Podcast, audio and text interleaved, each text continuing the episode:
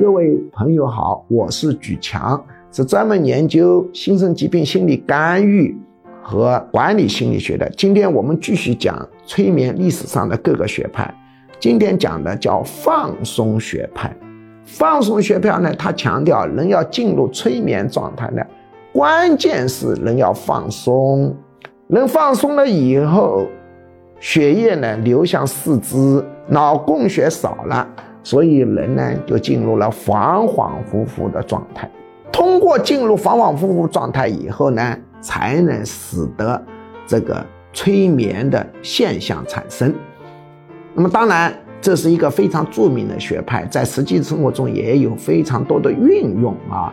那么这是催眠学说历史上的一个重要的转折点。